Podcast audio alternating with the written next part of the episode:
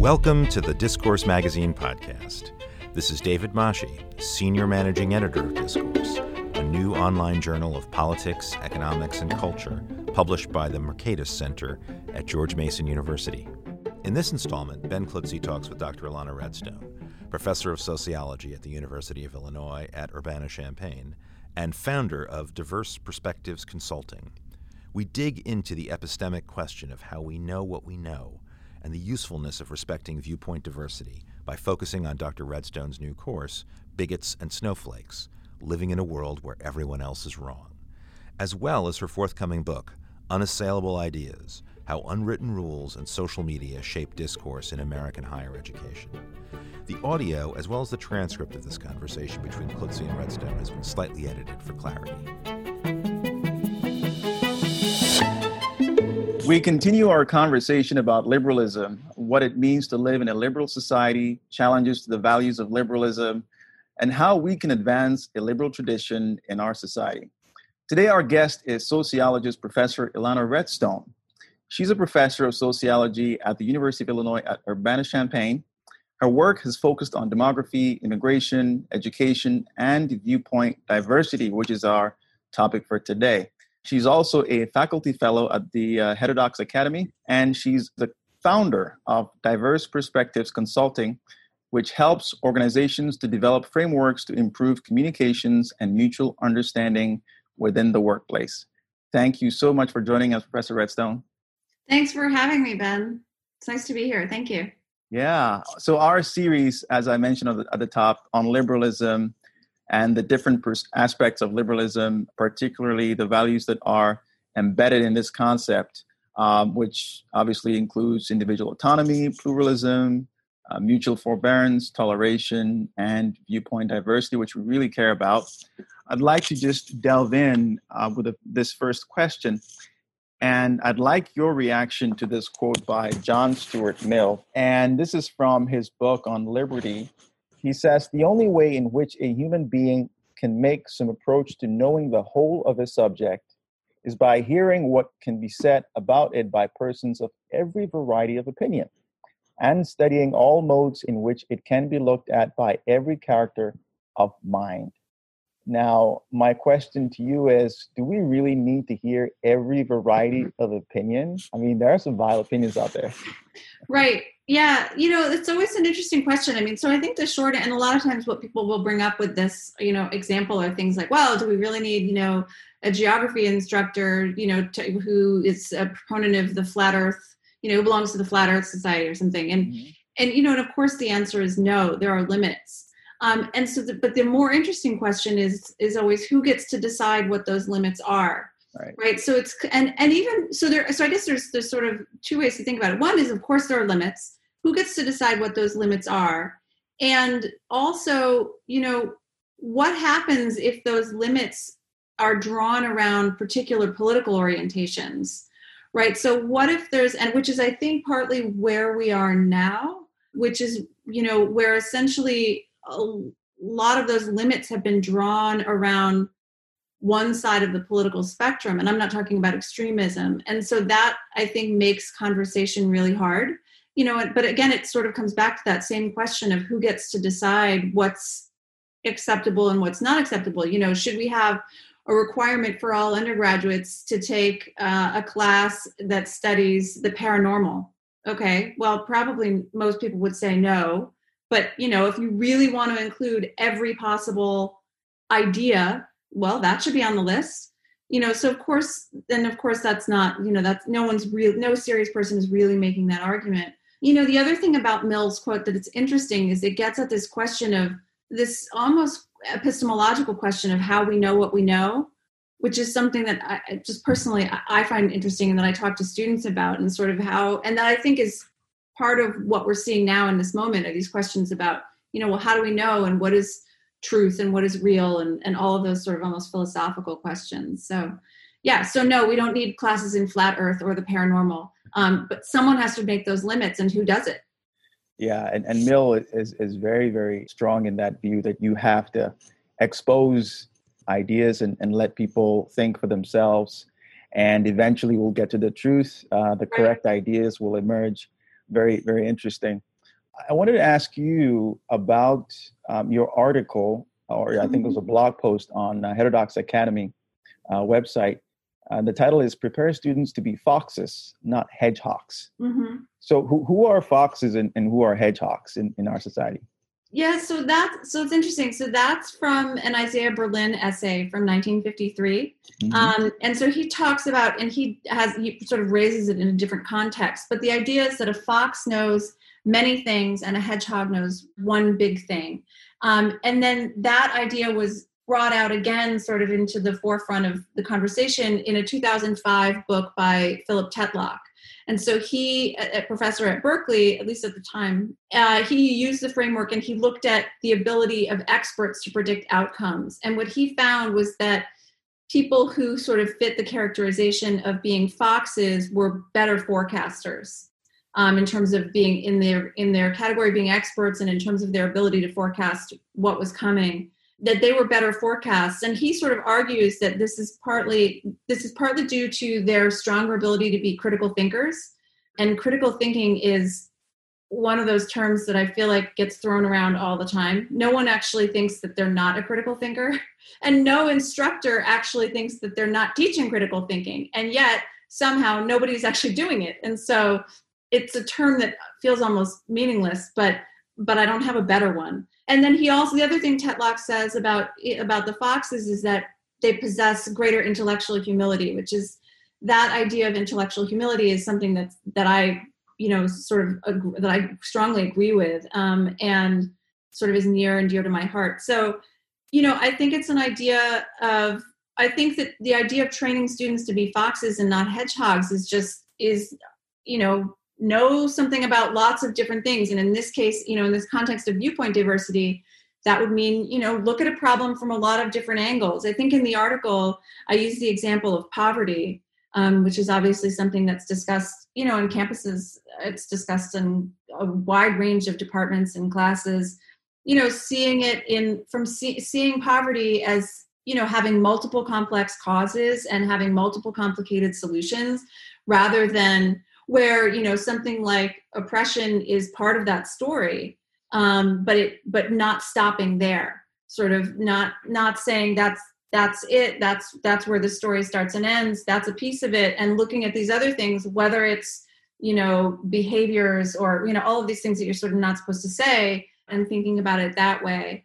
So i think you know i guess i would like i try to you know work with students to become foxes not hedgehogs Um, there's also, and the other thing Tetlock says about that comparison is he talks about how the foxes are more skeptical of grand explanations, sort of a grand theory of everything, um, which to me also seems, I think skepticism in general is sort of healthy. So, um, and it certainly goes well with critical thinking. So, yeah. I remember a, a while back when I was in college, a um, I, I was going to take a, a, a, certain class, and I, I, wouldn't say which class it, it okay. was, but my professor said, you know, the, the class touches on everything basically. It, it gives you a survey, and uh, and he says that uh, he quoted Alexander Pope, and he said, mm-hmm. "A little bit of knowledge is a is a dangerous thing. You know, drink deep or taste not." And he was he was trying to warn me that. Uh, you know don't, don't take these survey courses. Why don't you just take something that just takes you deeper and deeper into a subject matter so that you become very knowledgeable about that?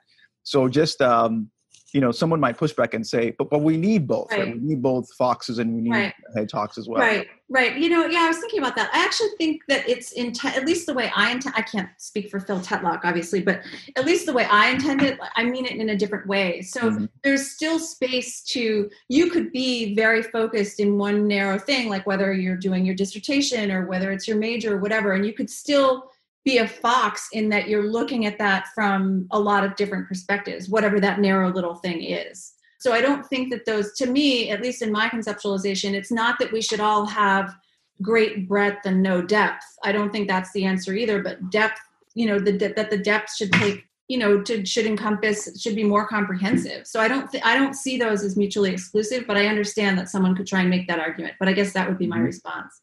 Right, right. Now you mentioned critical thinking earlier, and I, I just wanted to ask you for your thoughts on what, what you think critical thinking is. You know, Hmm. How would and I? how, and how is that different from what what others, you know, see as critical thinking? No, that's a fair question. Um, I guess I think of it as questioning the parts of knowledge that we're not in the habit of questioning, that we don't teach students to question. And frankly, like instructors aren't always prepared to question it. And so when I say critical thinking, that's so in that and i know you somewhere i guess i don't know if we were going to talk about the fire paper but in the paper that i presented at fire in 2019 so i talk a little bit about this whereas an example would be well i had written about it in the i had used the language of modern racism but it's actually goes i mean colorblind racism is the same idea anti-racism is sort of a different variation on the same theme and, and the same thing with intersectionality which is that you know these are theories these are theoretical perspectives that have ideological this is the point i make in that paper these are theoretical perspectives that have ideological underpinnings and that's fine. Like that they should frank my position i sort of feel like uh, yes they should be taught. We should be te- students should be taught these things but they should be taught that they're not truth with a capital i mean maybe they're true this is the humility part sort of like maybe that's actually how the world works like that's how social interactions you know that's eh, that it's all determined by power structures or whatever like you know maybe that's actually but we don't really know maybe it's wrong and so as if the as with any other theoretical perspectives how useful is it? And so that kind of framing i don't think that there is i mean certainly in my own discipline of sociology there's just not that when i say so just circling back to what you said about what is critical thinking i would just i don't know if i'm sort of i'm sort of answering you with an example rather than a definition but choose to encounter those kinds of ideas or to teach those kind of ideas and just say look this is one way of understanding the world. This is not this wasn't handed down from on high somewhere. Like this is just a way of understanding it and maybe it's right and maybe it's wrong and what does it mean more specifically what does it mean to tell people that they're wrong or bad or sort of morally flawed for not thinking that way or for questioning it? And so that when i say critical thinking that's that's what i mean. Does that make sense? Yes yes okay. absolutely. Now I, I, was so i was going to ask you um, about sociology and, and, that you know since it, it studies you know social change and, and, looks at structure of groups organizations and how people interact within these contexts uh, that'd be a rich tradition in, in, helping students become foxes so basically I, I wanted to welcome you to make a case for sociology as a discipline for developing foxes. But I think from your previous you know response, maybe not so much.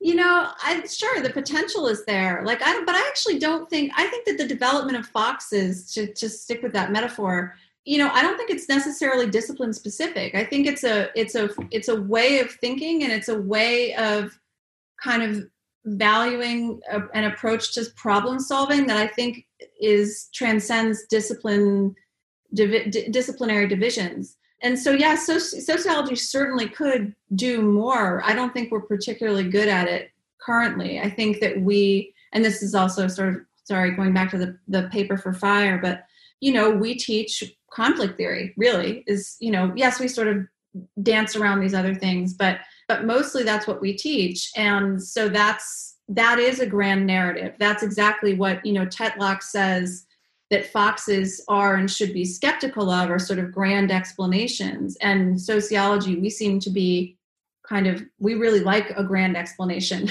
Mm-hmm. So we would have to, as a discipline, we would have to really back away from that. And there's all kinds of reasons why that's unpopular.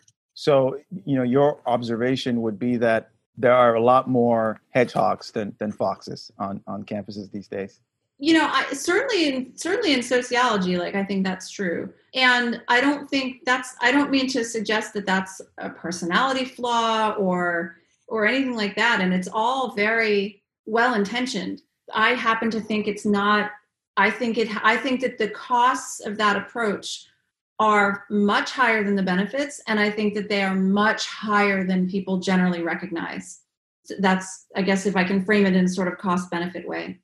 Now you you have uh, tried to address this this uh, challenge by developing a course called the sociology of political polarization bigots and snowflakes.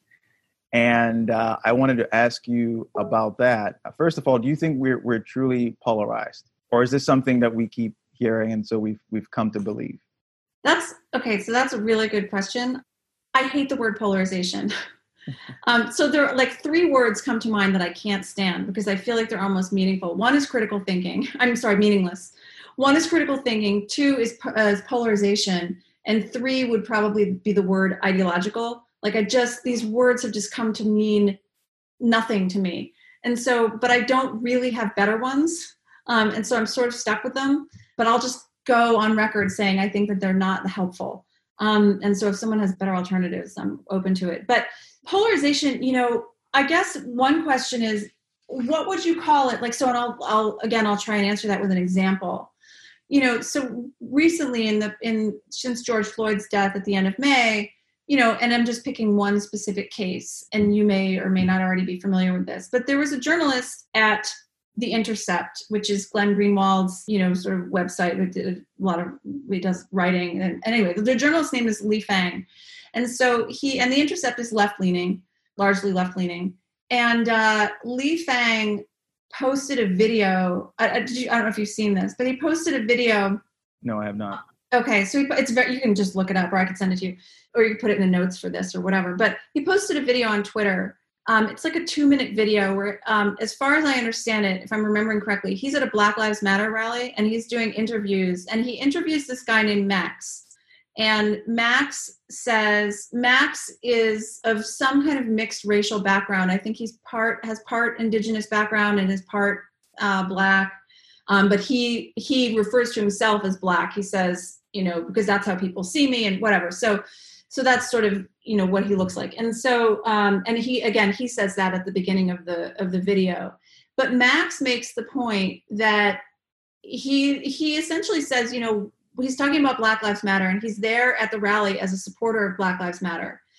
But he's saying like why do we only focus on black lives when a white person takes them? Right? And he says you know there's and he basically raises this issue of black on black crime. And so and he says and he talks about himself and he says you know if i leave here today and i'm killed by a white person he's like it's going to be front page news. He says if i walk out of here and i'm killed by a black person he's like no one's going to care.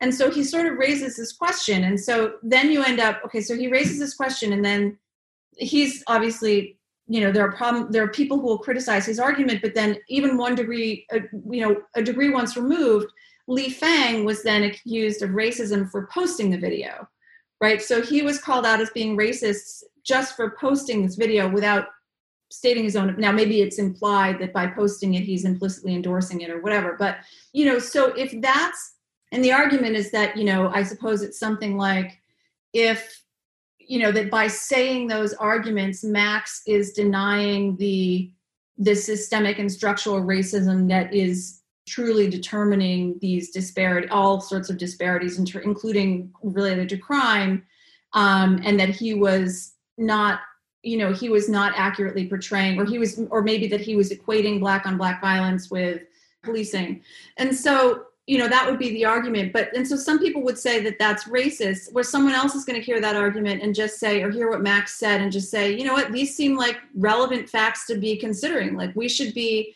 having a conversation about these points that max raised. So when you have a situation where you have one group that's saying you can't even say that because it's racist which is still a pretty that's a pretty strong accusation in this culture and you have someone else who's saying what do you mean that's racist? Like this is just he's making an observation a true observation and i'm not and he's not even supposed to say it without social penalty.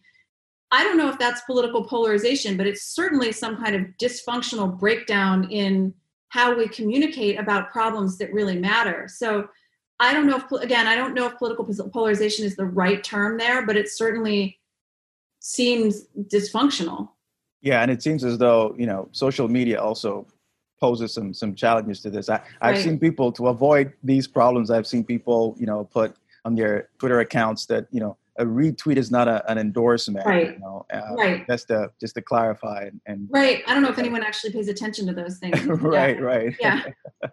but yeah, no, now, I've seen that too. Yeah. Right. Right. Now, now back to the uh, uh, bigots and, and, and snowflakes. Why did you pick the, the the title in particular?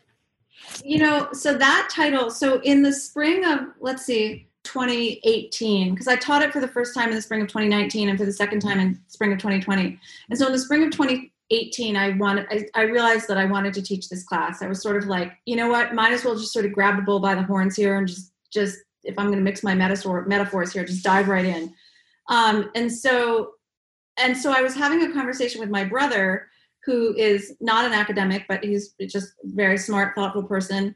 And so I was talking to my brother about how to name this thing in a way that sounded, you know, uh, sexy is not the right word, but sort of that sounded, you know, in the soci. I could have called it, you know, the sociology of higher education or something, or I don't know. But it's because that was originally how I was thinking about it. Now it's obviously much broader than higher education. Um, and so bigots and snowflakes was what we came up with. The course was originally called um, just bigots and snowflakes, and then I think there was a colon, and then living in a world where everyone else is wrong. Um, and then when I applied to go through the college to get a regular course number, one of the things that they said is they were like, you actually, they were like, you need to change the name, not because they objected to the name, but they were like, you can't have a course, students can't have a course on their transcript where because it's usually just the first part of the course that shows up on their transcript and they were like they can't, you can't have a course that just says bigots and snowflakes like student like employers or whatever are not going to know or graduate schools or whatever like they're not going to know what to do with that. And so right. that's why the name became what with the regular course number it's now called so now the sociology of political polarization which sounds much more dignified is going to show up on their transcripts but it's the same class. And so then the bigots and snowflakes comes after the colon now I see. I see. That, yeah. that, that pushback makes makes a lot of sense to me. Yeah, no, I was. It seemed like a totally reasonable point. Yeah, you want this. You know, I don't want to condemn them to having to explain forever what this thing is on their transcript.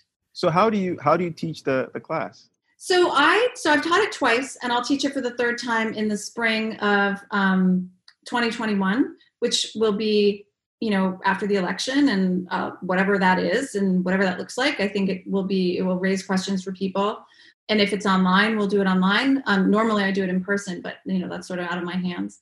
But how i teach it is you know there are a couple of things that i do in that class. One is i i try to get the students i ask a lot of questions just to really get try to get students into this uh, way of thinking that is sort of how do you know?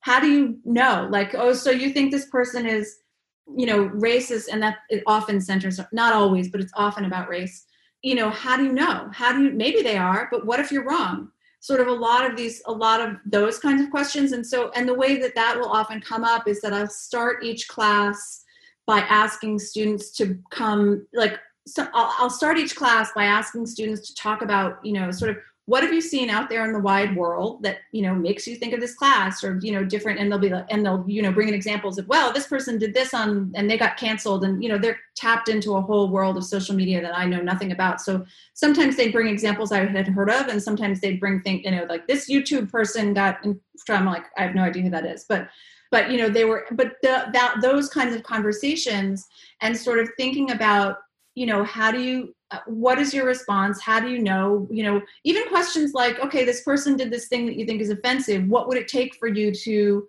sit down and have dinner with them? You know what would it take what what would it take? If the answer is nothing then you know what does that mean? And so a lot of questions i could just tell you i pulled out one quote from a student that to me was like one of the best about like she uh, the student wrote it in their reflective paper at the end of the semester but they said the big question in the class was, well, how do you know? In every topic we discussed, Professor Redstone was there to play devil's advocate. If you jump to conclusions and only see things from one point of view, it is hard to point out flaws in your argument. It's also easier to make assumptions, but you can't always assume people's intentions. So, to me, if I spent 15 weeks and students come out of it at the end going, Well, how do I know? That's great. Like, that's wonderful like yay more. Um so a lot so sorry to circle back to your question a lot of it is asking questions and trying to get them to understand you know through the readings and things that we do trying to get them to think about moral complexity for instance. You know one of the things that i did in the spring of the last time i taught it in the spring of 2020 is and i tried to find an example that sometimes it's helpful to just get away from the identity stuff um, because it gets you know it gets tiring to be constantly talking about that um, for everyone in the class i think And so one of the examples that I've used in class is a short story by Ursula Le Guin. I don't know how to say her last name, Le Guin. Have you ever heard of the story The Ones Who Walk Away from Omelas? No, I have not. So it's a great, it's great. And it and it's a great, I think it's a great teaching tool. And so it's a story, it's a short story. It's you can we listen to it in class. It's like, you know, there are 4-minute audio versions in on YouTube that you can listen to people reading it. But it's a story about it's about this sort of utop uh, not yeah sort of this utopian community.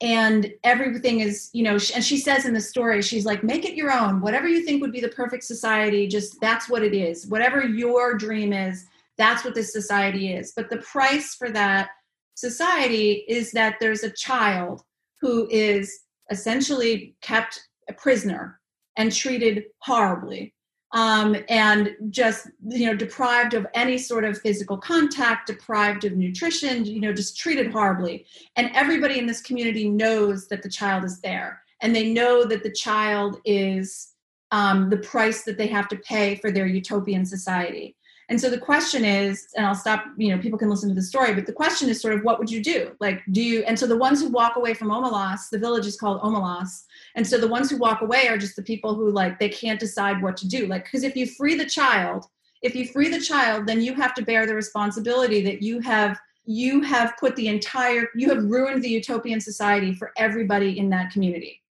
right? But you freed the child. And so do you want to live with can you live with that burden? Can you live with the burden of knowing that this child is being essentially tortured and deprived? And so the ones who walk away they just walk away because they can't and so but anyway so it doesn't it relates in the in the sense i've used it as a tool for you know just sometimes things are complicated. Like it's not always easy to know what the right thing to do is. It's not obvious.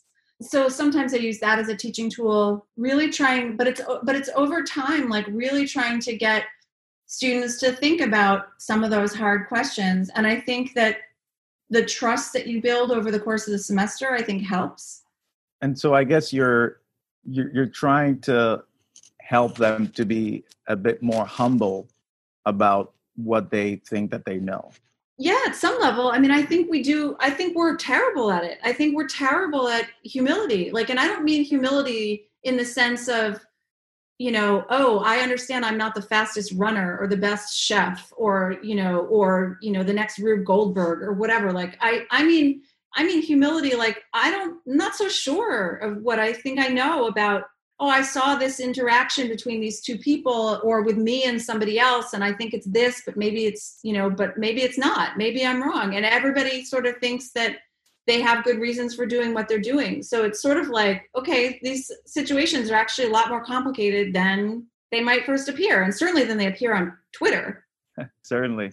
So is that usually the, the common response? Like, how do they react? Is that mostly feeling like, wow, I, I I'm now asking myself all these questions. Uh, I think about- it depends. I mean, I think that I think that there are some students, I think there's a range. So my experience, you know, with I teaching it twice, you know, unsurprisingly, I think there's a range of what people get out of it. Um, I think that there are some students who really, I think it really changes how they think. And I think there are some students who feel like, who probably dig in as much as they did beforehand. But you know, I don't expect to, I think it would be unrealistic to say it's going to be a transformative experience for everybody who sets foot in, foot in the classroom. I mean, that would be great, but I don't know that that's realistic. But I do think that there is it okay if I read one more quote? Sure, absolutely. Yeah, so there's one more quote from a from a student. So this is also from last semester he wrote this course has been an outstanding exploration of the dichotomy between bigots and snowflakes and between extremes of the political spectrum as well as and possibly more importantly the middle and the gray areas. My biggest takeaways are the importance of humility in admitting when you do not know something the importance of diversity of opinions and ideas especially when those ideas are contrary to mainstream thought and a reinforced understanding that nothing is quite as black and white as it is often made out to be. Great. That's like makes me feel like I didn't totally waste 15 weeks, you know. But but people will get different things out of it, and that's okay. That's that's great. So if there are, and I think that there will be some academics and professors who'll be listening to this, what would your advice be on on how to how to teach this and how to you know implement this type of uh, course? I mean, do, would a concrete example help? Sure. Yeah. So I mean, I think one example would be, let's say you want to talk about you know okay so just take an example. I'll use affirmative action as an example because it's so everyone understands what it is. It's so well it, it requires no explanation. Everybody sort of knows what i'm talking about. You know so if you want to talk about affirmative action and you want to talk about sort of different views on affirmative action. So i might start with something like you know i might start and i have started with a question you know is it possible to be opposed to or question the merits of affirmative action and not be racist is it possible? Right? And so and you know and most people are sort of like well yeah i guess it's possible. Like i mean it's kind of hard to argue that it's impossible. Um, and so i mean I've, people could. I don't really i haven't really heard that argument but it seems like a hard argument to make and so I would start with a question like that. And again, I'm not trying to convince anyone that they should be against affirmative action. Like I, that's never my point, and I've made that very clear in class. And just to use that example, like I don't really care if they're for it or against it. I just care that they are able to have a conversation about it without, you know, being emotionally hijacked. And so, you know, so start out with yeah. So is it possible to for somebody to be opposed to affirmative action or a particular affirmative action program and not be racist? Okay so if you can get them to sort of say yeah i guess it's possible then you could go on to say something like all right well what what are the reasons why somebody might oppose affirmative action generally or oppose a particular affirmative action program? Why? And usually and i'm well and i'm usually the first one to put up there i'm like they could be racist. Like they could just be racist. They could just really resent the people that stand to benefit from those programs and like let's not pretend that that's not a real thing right? So that's that is you know reason number one. Okay we'll put that on the board. Okay well what are some other reasons that they could uh, what what are some other reasons? And then sort of let students come up with other reasons like well they might not think that maybe they think that it doesn't actually benefit people or maybe they think that you know it's not the right way to sort of allocate things in society or maybe you know or or who whatever else they come up with like you know just let people sort of brainstorm about it. And so then you could have maybe have a list of three or four items or four or five items or whatever um, that you've gathered. And then you can say well how do you know? Like how do you know you meet someone that's and you realize that they're opposed to affirmative action or they're opposed to some specific affirmative action program either one how do you know which it is? And you know and just kind of talking about like you i don't know how you know like unless they're unless you find them you know in a crowd you know with a with a tiki torch or something like i i don't it's not it's not immediately clear to me how you know. And so sometimes people will say well you know why would you bend over backward to give them the benefit of the doubt right? Like well i've heard people say that. Sort of why would you do that and i think the answer gets back to this costs and benefit thing. You know what does it mean? And this I've, I've had this conversation with students like what does it mean to get it wrong? Like what from a if you care about how people have conversations and how we talk about these complicated issues sure you can say well this is just you know he's probably racist. Okay well what if you're wrong? And what if you're wrong repeatedly? And what does that mean and so i so i guess coming back to your question of how to do it uh, that's a lot of what i try and do is sort of just come at it with well what do you think about that? What does that mean? What did how do you know how can you know that that's what they're you know you see inside their head like and what and what if you're wrong?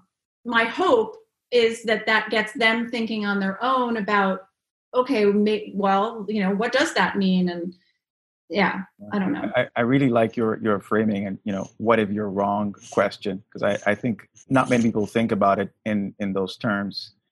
Well i think um, it's different than saying you are wrong right? Because right. i'm not i don't even feel maybe you're right like what do i know? Maybe the person really is racist how would i know? But you don't know either. And so like framing it in that way. Now i imagine that some of these strategies are applicable outside of the classroom right, right. and so you know given given your experiences studying viewpoint diversity and teaching it what would be your recommendation for how we discuss some of the difficult public policy conversations taking place you know related to covid-19 diversity and and and so on uh, to maintain a robust liberal tradition? Well i guess can i those sound separate to me? The covid-19 and diversity sound mm-hmm. sure. separate? Um, you know, with respect to the COVID 19, you know, I guess the short answer is I don't really know. And the reason that I would say that is because I feel like we sort of missed the boat. I feel like to have a, a real clear response to COVID 19, we need to have we need to have had these have had progress on these conversations beforehand and the fact and sort of covid-19 hit when we were really like sort of coming apart at the seams anyway. And so now it's almost like well we can't go backwards and fix it and our conversation is already broken down. But i think you know you and i when we talked the other day you know and i just said you know take the mask wearing for example like mask wearing is or face covering whatever you want to call it to me that that is the clearest example of what you need a social contract for right? Like you need I wear my mask because it protects you. You wear your mask because it protects me. That's a social contract. And so we are so far from the a place where people feel like and again I don't I'm under no illusion that you would ever get 100% of you know people on board, but we're so far from a place where people feel like they're part of a bigger whole. And I guess it ties to diversity in a certain way in the sense that if all you do is focus on differences, I, I don't know how can we be surprised that we'd no longer see what we have in common. I mean, I, so I guess I don't know what you I don't know what you do about that now with respect to COVID. Although, you know, the more serious things get, I imagine the more the less I don't know, maybe you cross some threshold where it stops or it becomes less of a political divide because everyone is just forced to realize that, yeah, you know what, this is not a liberal hoax or whatever, it's not. And then the diversity thing, I so a couple thoughts. One is that um, I think that diversity, the way we think about diversity, has to shift in the sense that it has to start to include viewpoint diversity, and and by that I mean you know focusing on realizing that and respecting that sometimes people just think completely differently about identity um, and how they form their own identity and that that's part of it and that you know also that I guess I would say the other thing is that um yeah, so focusing I said what I said before, focusing on not solely focusing on differences, focusing on similarity.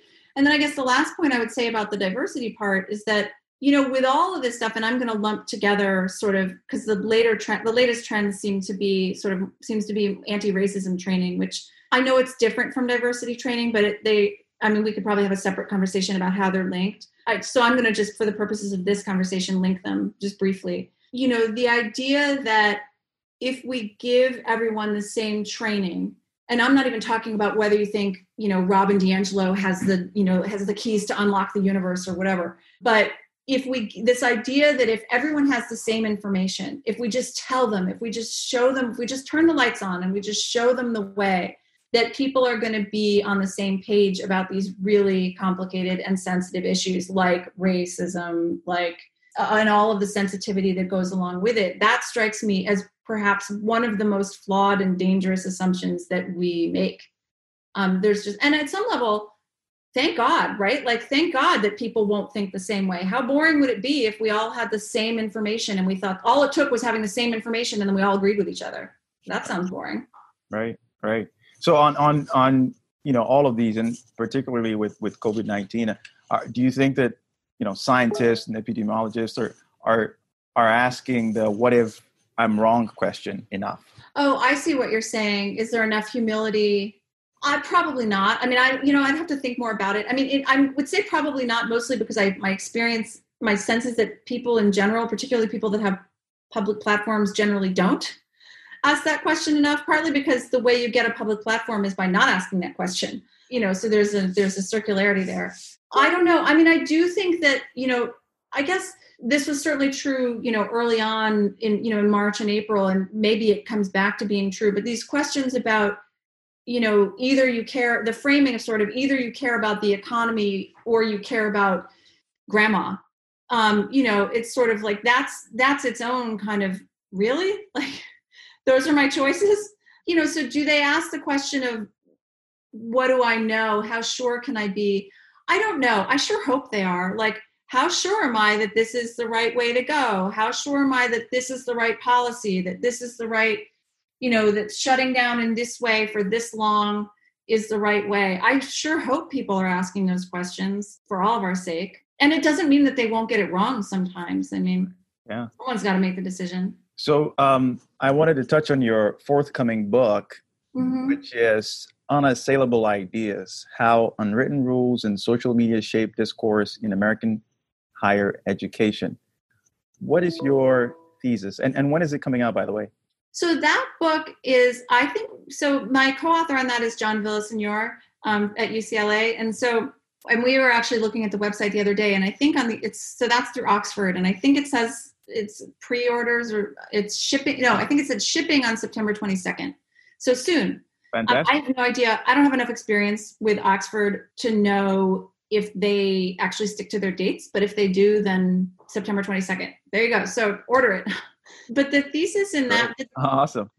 yeah so the, so that'll come you know so that that'll come out soon the idea in that book is that there are um, a set of unwritten really we call them there's sort of three beliefs that that underpin a lot of what goes on in academia and that is res- with respect to research teaching and really in, in the administrative components of the academic enterprise. And we focus on higher education because we're both professors at you know at large state institutions. But i think that really everything that we say certainly now even more than when we were doing the bulk of the writing applies to a lot of our sort of main cultural institutions as well.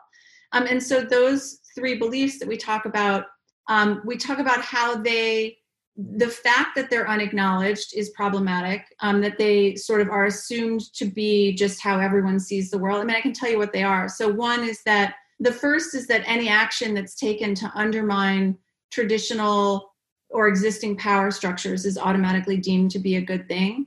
Um, and so we're very we try to be very clear in the book that this is we're not defending traditional power structures. We're not trying to say well if we could only go back to the good old days like that's not the point. It's the point we're, we're saying is that this reflexive idea that everything that we do to change that is automatically is by definition a good thing that that's not that's sort of an uncritical way of looking at it right if we go back to the critical thinking part.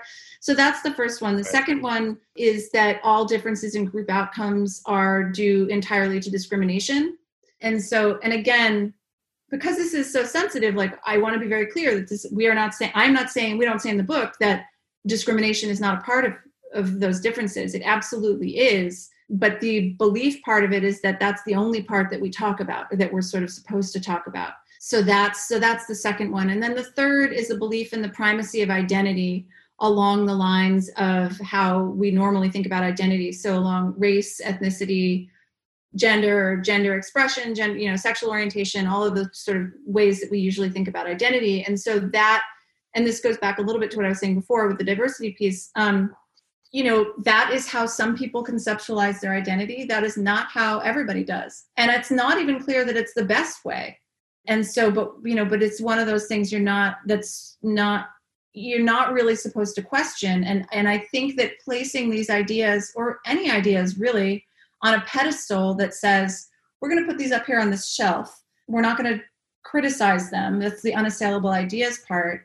Um, it's not and first of all it's it's antithetical to the idea of higher education but it's also it's just not helpful. Like it's not helpful. And so then the the social media part of that is that these beliefs or these rules are sort of upheld by indirect and direct effects of social media. So the direct effects are through this really you know and i know cancel culture is its own controversial term but sort of public shaming. And then the indirect effects are sort of the climate that that creates. And but that that but that combined that this that the effects of social media are to really make sure that these stay as a dominant set of beliefs I'd imagine that social media also does provide some solutions to some of these challenges, right? To the Okay. extent that you you still have multiple voices and, and people who can you know challenge ideas and you know going back to viewpoint diversity yeah because I, I think there are people still you know who are trying to do that right now, right? Yeah, I mean, gosh. So if you're looking for personal experience on social media, I am not the expert. Mm-hmm. I don't I don't do a lot on social media. I mean, I sort of read what other people my sense is that people who sort of stick their neck out that they do so it's very big partly because of or maybe largely because of the the nature of the platform and i guess i'm thinking mostly of twitter although that doesn't have to be that's not the only one you it's very hard to go into depth on anything i mean yes i understand people write these long threads and sometimes you know they get they are they get widely read they become widely read. I know that in the few occasions when somebody has reached out to me on twitter and said something on twitter like sometimes what i'll do if i can find them it's just email them. I'm just like i you know i just i'm not gonna like i can't get it in 140 characters or whatever it is. I just i'm not even gonna try.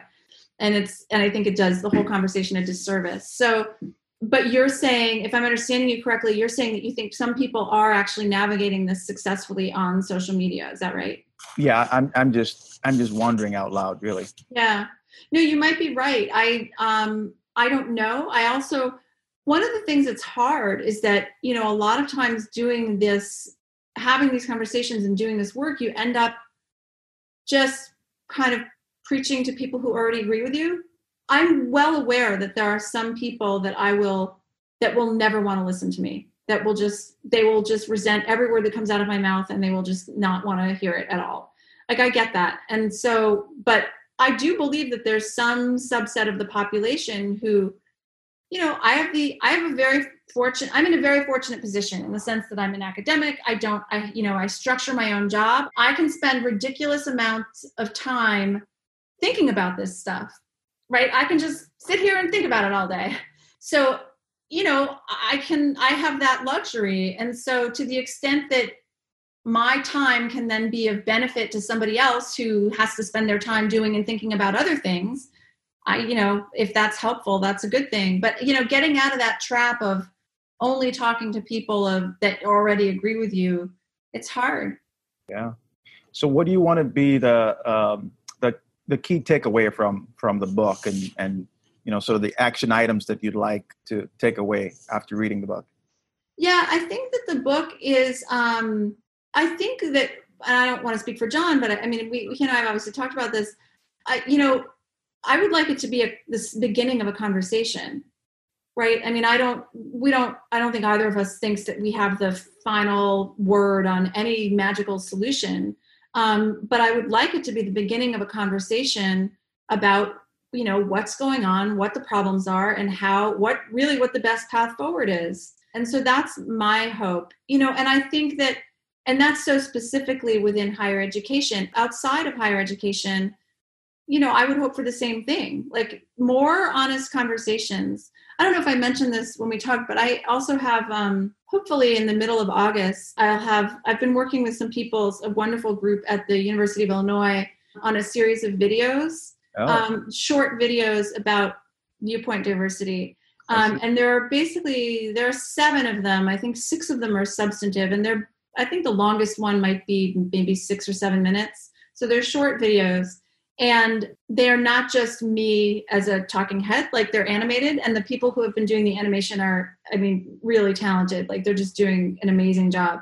And so those should be hopefully ready by the middle of August and I bring that up because they will be free and publicly available. It's my hope that that would be something else that would be a way to start a conversation both inside academia and out right so you're so you're saying sort of where do you hope to go um, you know so it's sort of like how can we start more of these conversations in a way that doesn't you know deteriorate into something completely dysfunctional so right. that's my goal fantastic and you also founded this firm um, diverse perspectives consulting.